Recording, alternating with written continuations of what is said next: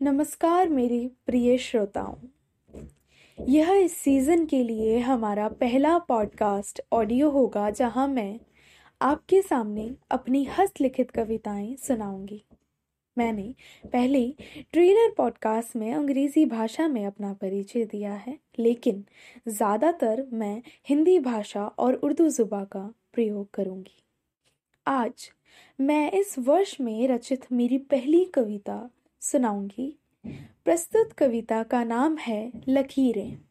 तो आइए शुरू करते हैं। एक रोशनी का दायरा जब मेरे कंधे को छूता है। एक रोशनी का दायरा जब मेरे कंधे को छूता है तो मुड़कर देखने का एहसास मुझे उतना ही होता है।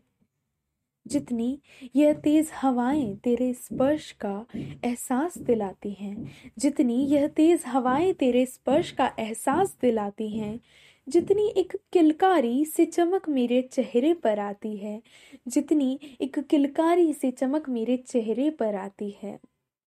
रोम रोम टूट कर फिर गिरता है कोई।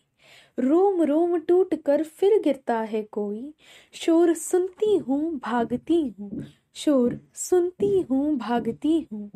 क्या लाजवाब होंगी वो कहानियाँ भी? क्या लाजवाब होंगी वो कहानियाँ भी जिसमें खत्म एक पन्ना हो तो कहानी का अंत हो? जिसमें खत्म एक पन्ना हो तो कहानी का अंत हो। कम्बकत हर दिन कम्बकत हर दिन एक पन्ने पर उतारे जा रही हूँ। कम्बकत हर दिन एक पन्ने पर उतारे जा रही हूँ, जैसे अनंत को खोजे जा रही हूँ, जैसे अनंत को खोजे जा रही हूँ। अब लिखना चाहती हूँ। अब लिखना चाहती हूँ तो ठहर जाने दो। अब लिखना चाहती हूँ तो ठहर जाने दो। भागता है मन तो कहीं उसे दौड़ लगाने दो। भागता है मन तो कहीं उसे दौड़ लगाने दो।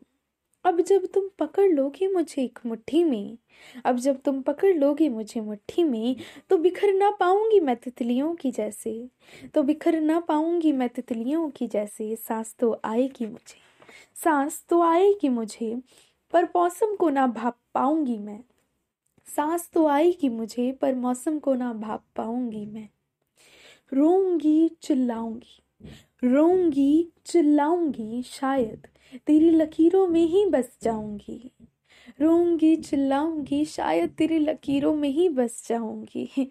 अंधेरा इतना होगा तो कैसे खुद की लकीरें देख पाऊँगी? अंधेरा इतना होगा तो कैसे खुद की लकीरें देख पाऊँगी? धन्यवाद।